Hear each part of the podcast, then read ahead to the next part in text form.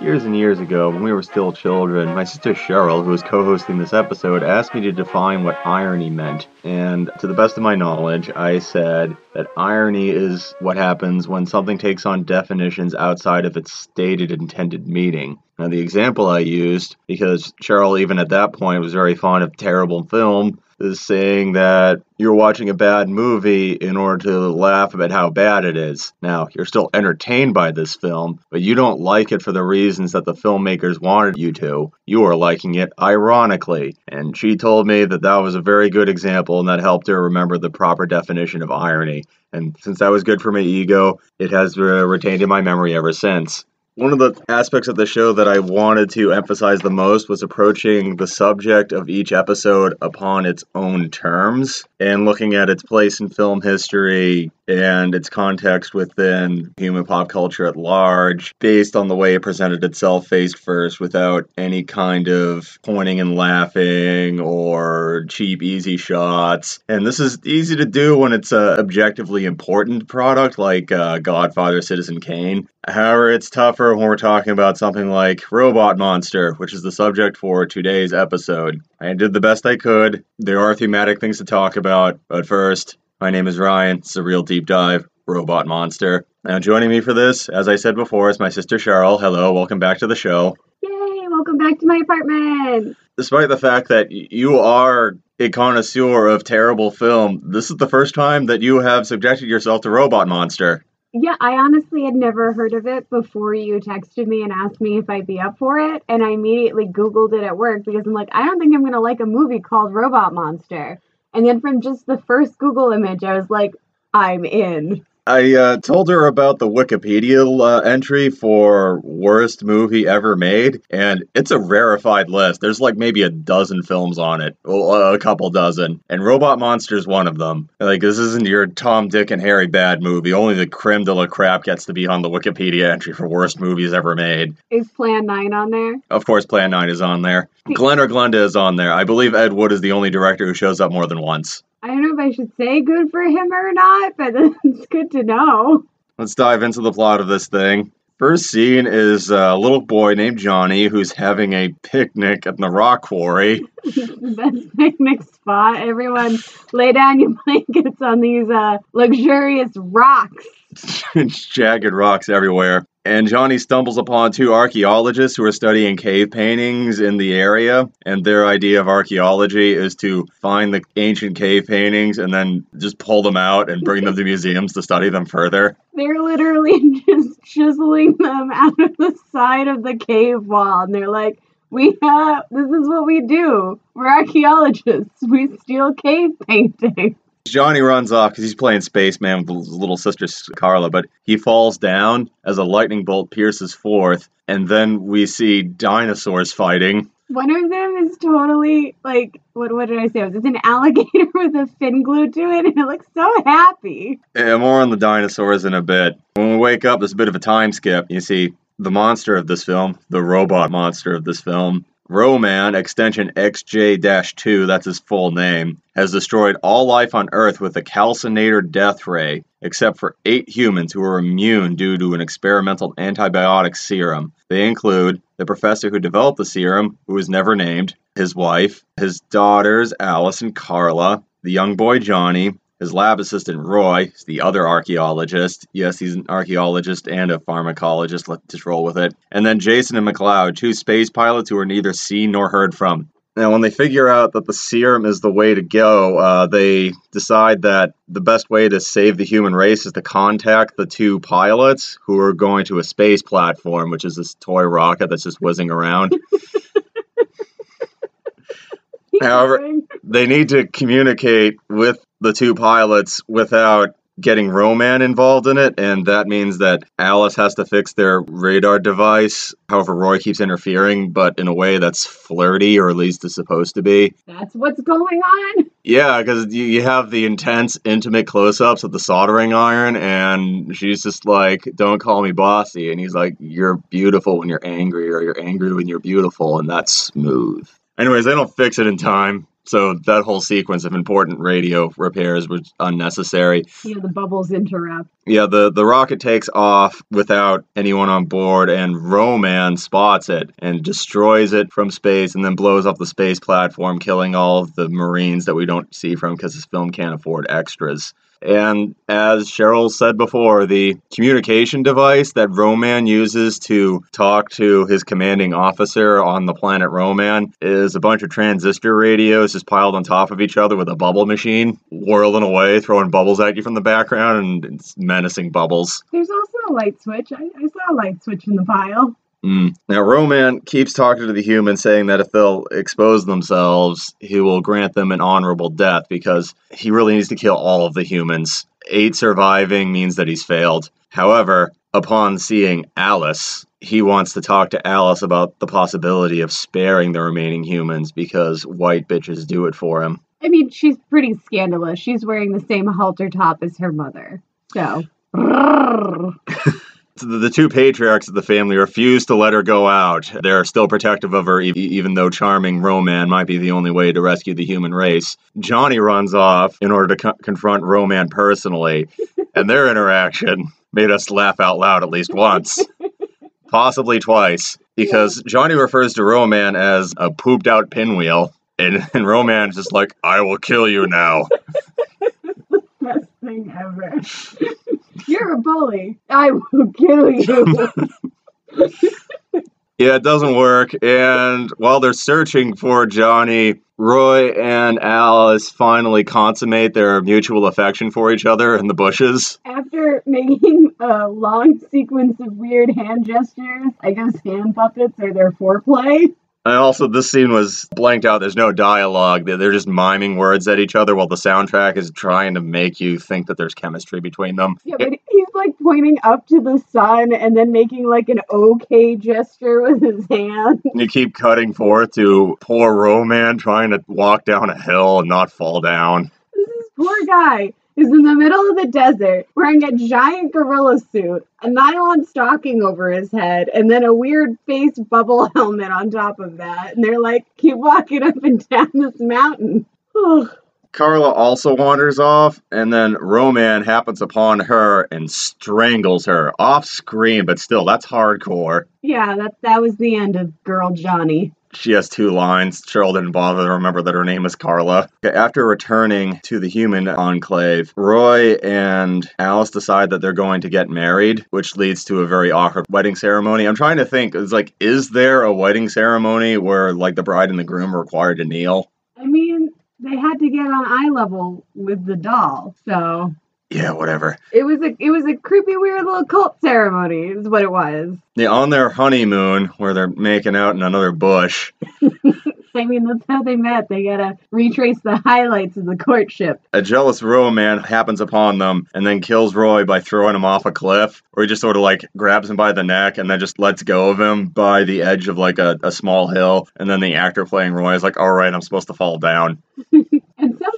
And screams, and I choose to believe it was Roy.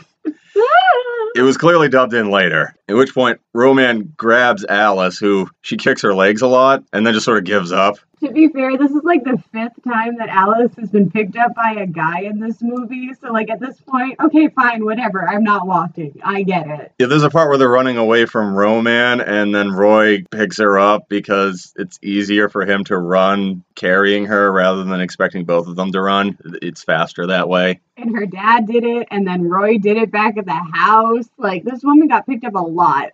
At this point, Ro-Man's commanding officer, the Great Guidance, seems to think that Ro-Man is sort of losing thread of his mission, that he has been corrupted by this white bitch, and that he needs to kill this white bitch, or else he himself will be destroyed. A- And Ro-Man has these conflicted emotions. He wants to feel, he wants to think, he wants the individual agency that humans get to express, which he then demonstrates by trying to rip off Alice's halter top. Yeah, I mean, I feel like I don't even have to say anything at this point. Johnny hatches a scheme to get Alice back by calling up Ro-Man and then offering to sacrifice themselves for that quick death he keeps tempting them with. At which point, the two adults would sneak into the cave and free Alice, and then they take out Ro-Man. Nah, nah, nah, profit. Um, I'm gonna. I'd like to point out at this point too that the dad entirely goes along with it. He literally only cares about one of his children. He's like, yeah, sure, let's do that thing. Also, here's a gun. Good job, boy. Anyways, the great guidance comes down and demands that Ro-Man demonstrate his loyalty to the mission by killing Alice right now. And Ro-Man says no. He tells Alice that he's going to go out, he's going to kill her little brother, and, and please don't hate me because I am trying to feel. That, that smooth, less smooth than Roy. At this point, Great Guidance has had enough and shoots out some lightning bolts with his hands, and that kills Ro-Man. He just lies down and takes a little death nap right next to Johnny, who he just killed. He, kill, he kills both the kids. Right, yeah, he's, he also strangled Johnny. Yeah. Uh, tired of this shit, Great Guidance decides to use what he refers to as the cosmic June rays to unleash prehistoric monsters on the Earth, which is very clearly stock footage from other films. More on that later. Now, he ups the ante with psychotronic vibrations, which threaten to smash the planet Earth out of the universe. And at this point, Johnny wakes up because it was all a dream. Dun dun dun. His sisters, their mother, and the two archaeologists that they met uh, while picnicking in Bronson Canyon express relief at finding him. He's got a little bump on his head as he fell down. Johnny and his family invite the scientists over for dinner, and they happily accept. And after they walk off, the great guidance emerges from the cave, waving his arms malevolently, and he's double exposed, so he's kind of ghostly, and he walks towards you at the camera three times. Say that again, Ryan. He walked towards you at the camera three times. Say that again, Ryan. No. See that, but if you do it three times, impact. This movie had to try very hard to be an hour long. it's really cute. Padded so much. All right, and that's Robot Monster. Yep. Okay, so production notes for this. I did find some information, although not too many people were eager to talk about this one. So there's not as much of a record of it as other things. This had a budget of $16,000. And the director was a first time gentleman. He's 25 years old at the time. His name is Phil Tucker, who also wrote the film. I told you one person had to be behind this. Yeah, if you're watching Robot Monster, it's very clear that nobody involved gives a shit. And Charles is like, at least one person must have cared. Yeah, so he's the one. He's the literally just the one person that was like, no, guys, come on. It'll be great. Robot Monster was shot over the course of four days with no sets, aside from a few scenes that were shot in a house near Dodger Stadium. The film was made in Bronson Canyon, which is a very frequent site for film and TV production. The shoestring budget did not allow for a proper monster suit for Ro-Man. Tucker hired his friend George Barrows, who built the costume himself by hand in order to play the creature. Tucker added a space helmet at the last minute, modeled after the ones worn in Radar Men from the Moon. And as Cheryl mentioned, he wears a nylon sock over his head so you can't see his human face where he's wearing the gorilla suit. And after we finished watching this, you expressed that you didn't think this deserved to be considered one of the worst movies ever made because you've seen plenty of films that are far worse than this one. Yeah, I mean, um, the remake of Child's Play, I got maybe two quarters of the way through, like three quarters of the way through that movie, and I had to stop. I saw all of this movie, and I was amused the entire time. I think the main reason that this is considered notably bad when contrasted against all other schlocky 1950 science fiction films is because Ro-Man is just outstandingly goofy looking. Once you see that guy, I mean, I am kind of curious to know what the head of the costume was supposed to be before they were like, no, nylon sock and space helmet. One person who did talk about the film was Claudia Barrett, who played Alice. Now, she said that the twist ending, where it turned out it was all a dream, was added at the very last minute by Tucker. Like in the middle of their four day shoot, he was just like, no, this straightforward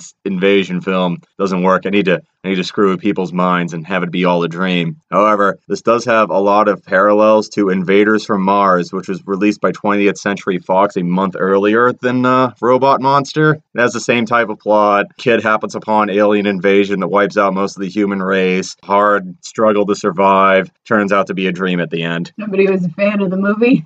Possibly. Or, you know, it all being a dream is just kind of your go to hack screenwriting cop out. So, yeah, more than one person thought of it the same year.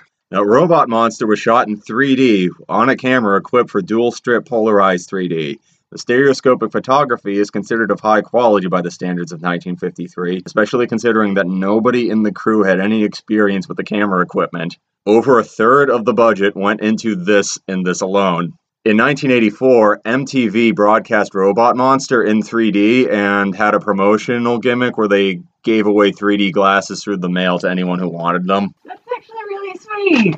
It's hard to think of MTV like ever being something that were like, yeah, let's randomly screen Robot Monster one night and turn it into a big to do. Well, good for Robot Monster. I'm betting that was the only big to do it's had.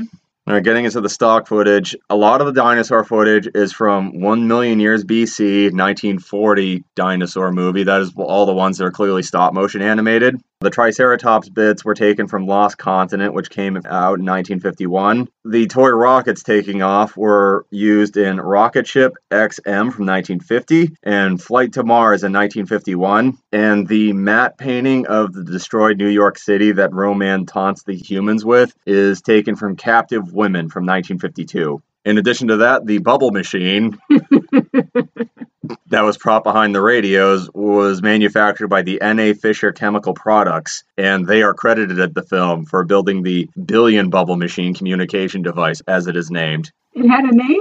Yes, it's in the opening credits.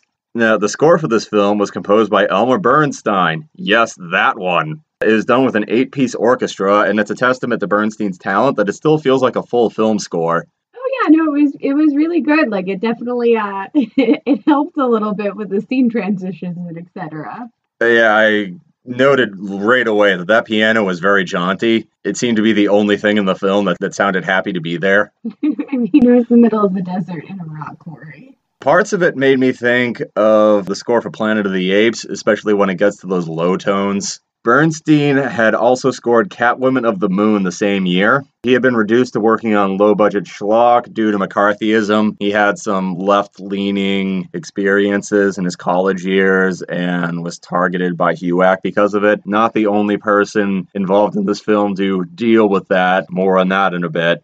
If you're familiar with Hollywood film scoring and Hollywood history, you know that Bernstein later dug himself out of that hole and he worked on The Magnificent Seven, The Ten Commandments, The Great Escape, which is one of the great film scores, and he choreographed the music for Michael Jackson's Thriller music video.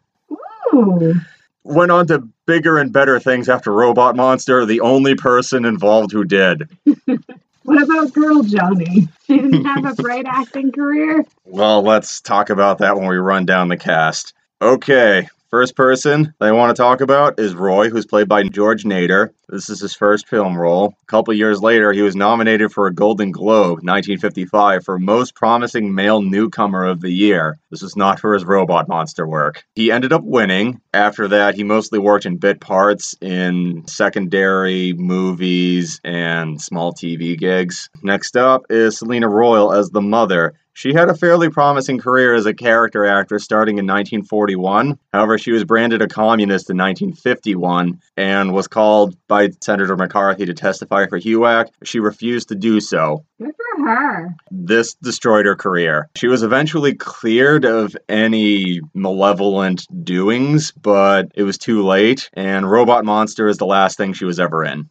Oh, poor for her. Hmm. There's no like alternative to good for her. Yeah, there isn't. Sucks to be you. Yeah. But that sounds mocking, and no, Selena Royle isn't great in this, but everyone deserves better than Senator McCarthy. Mm. Bad for her. That's what I'll say. Uh, we have Claudia Barrett as Alice, who I don't think anyone in this film constitutes a talent, but sh- she did the best she could. She worked steadily throughout her career, mostly in TV roles, retired in 1964. Gregory Moffett as Johnny. He was in the middle of a seven year contract, didn't do much. He did a couple of small bits afterwards, but nothing else. Every single line delivery he gives is awkward, even by like 1950s child actor standards. Oh yeah, absolutely. And then we get to the most important person, George Barrows, who is Ro-Man and also the Great Guidance. In case you were wondering if they were separate characters, even though they're wearing the exact same gorilla diving helmet costume and have the same voice, but one of them has a little communication spigot in the front of their helmet and the other one is completely blacked out. That is the difference between the two. That's the difference. I didn't even notice it.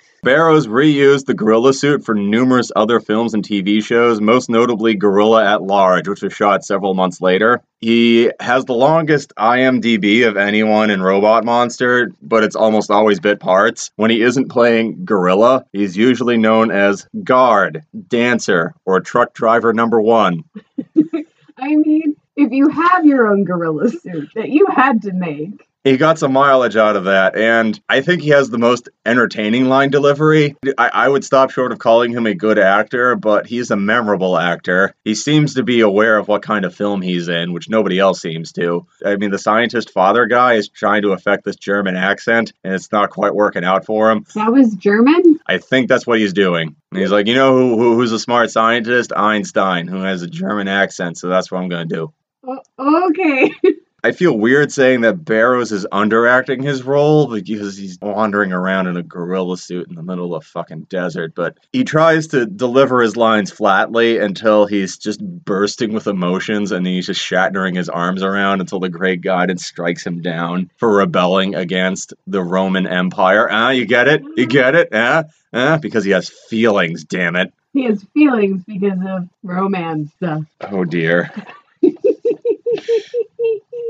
but also, like, I really enjoyed the way he was walking because he just kept lifting his elbows, menacing elbow movements. And whenever he has to go over anything that isn't a flat incline, which is almost everything because it's shot in a canyon, has to he has to thrust his arms out as if he's walking on ice because he's expecting to fall over at any given moment. That man must have fallen on his face so many times during Robot Monster's four day shooting schedule. Poor guy. The film was released on a double bill with a 3D short film called Stardust in Your Eyes. It made $1 million, which is 62 times its investment. Oh, good for them getting back to something that I mentioned in our previous bad movie podcast episode for the Killer Shrews, Robot Monster is what we refer to as a regional film, which is a small, trashy genre film produced by a tiny hack studio that was going to play at maybe a couple of theaters and was going to recoup its investment just based on the novelty factor you know, you look at the poster of this, it's a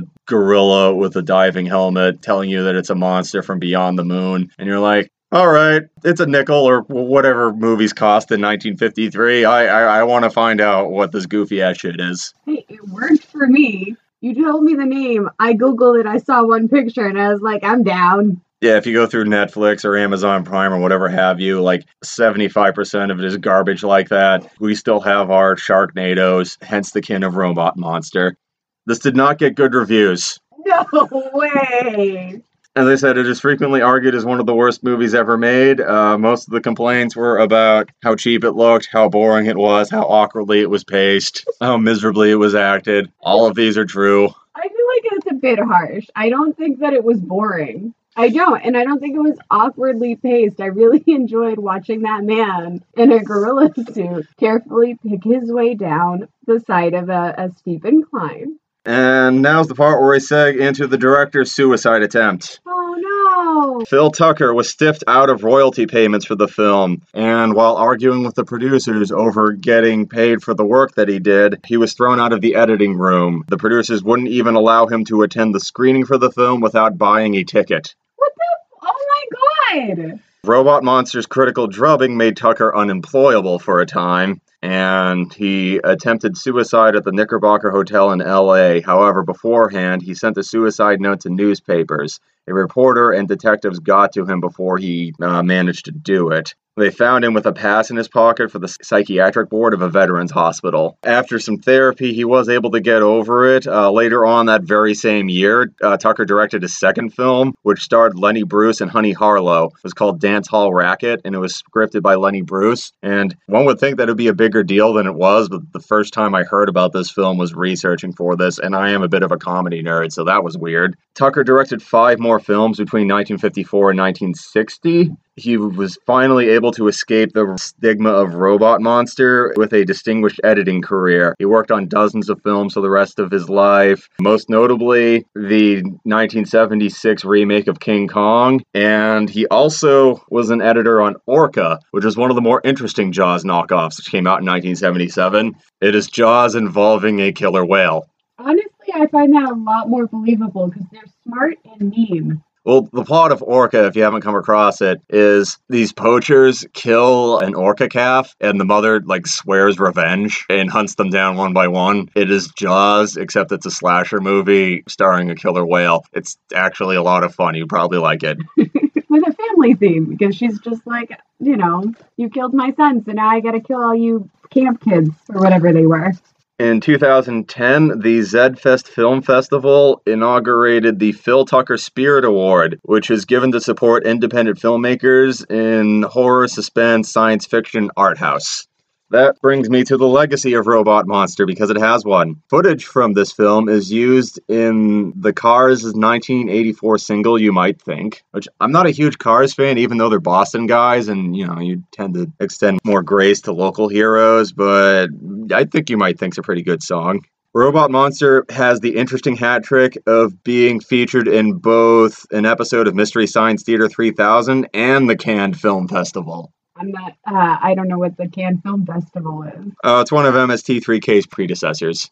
Oh, Yeah, they weren't the first ones to come up with that concept. Ro-Man has cameos in episodes of Rocko's Modern Life, and also the film uh, Looney Tunes Back in Action and Megamind. Also, while looking up this episode, at this Comic Con, a 10 year old boy was just walking around cosplaying as Ro-Man. that's awesome. I'm of the mind that his parents are nerds that roped him into it, but in this day and age, maybe this kid was on YouTube unsupervised and the algorithm pointed him towards Robot Monster and he got obsessed with it. That's possible. That's my head headcanon. But yeah, his parents probably put him up to it. But hey, Google it. It's not hard to find and it's adorable. I'm absolutely doing that as soon as we sign off.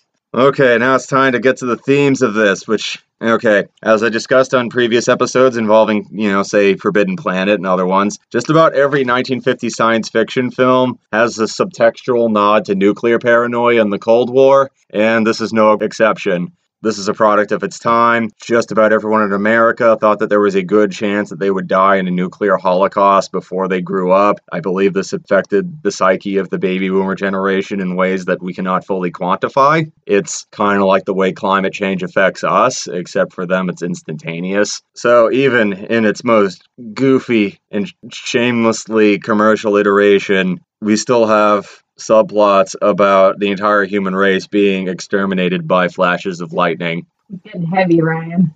In order to lighten things up, let's talk about McCarthyism and the Red Scare.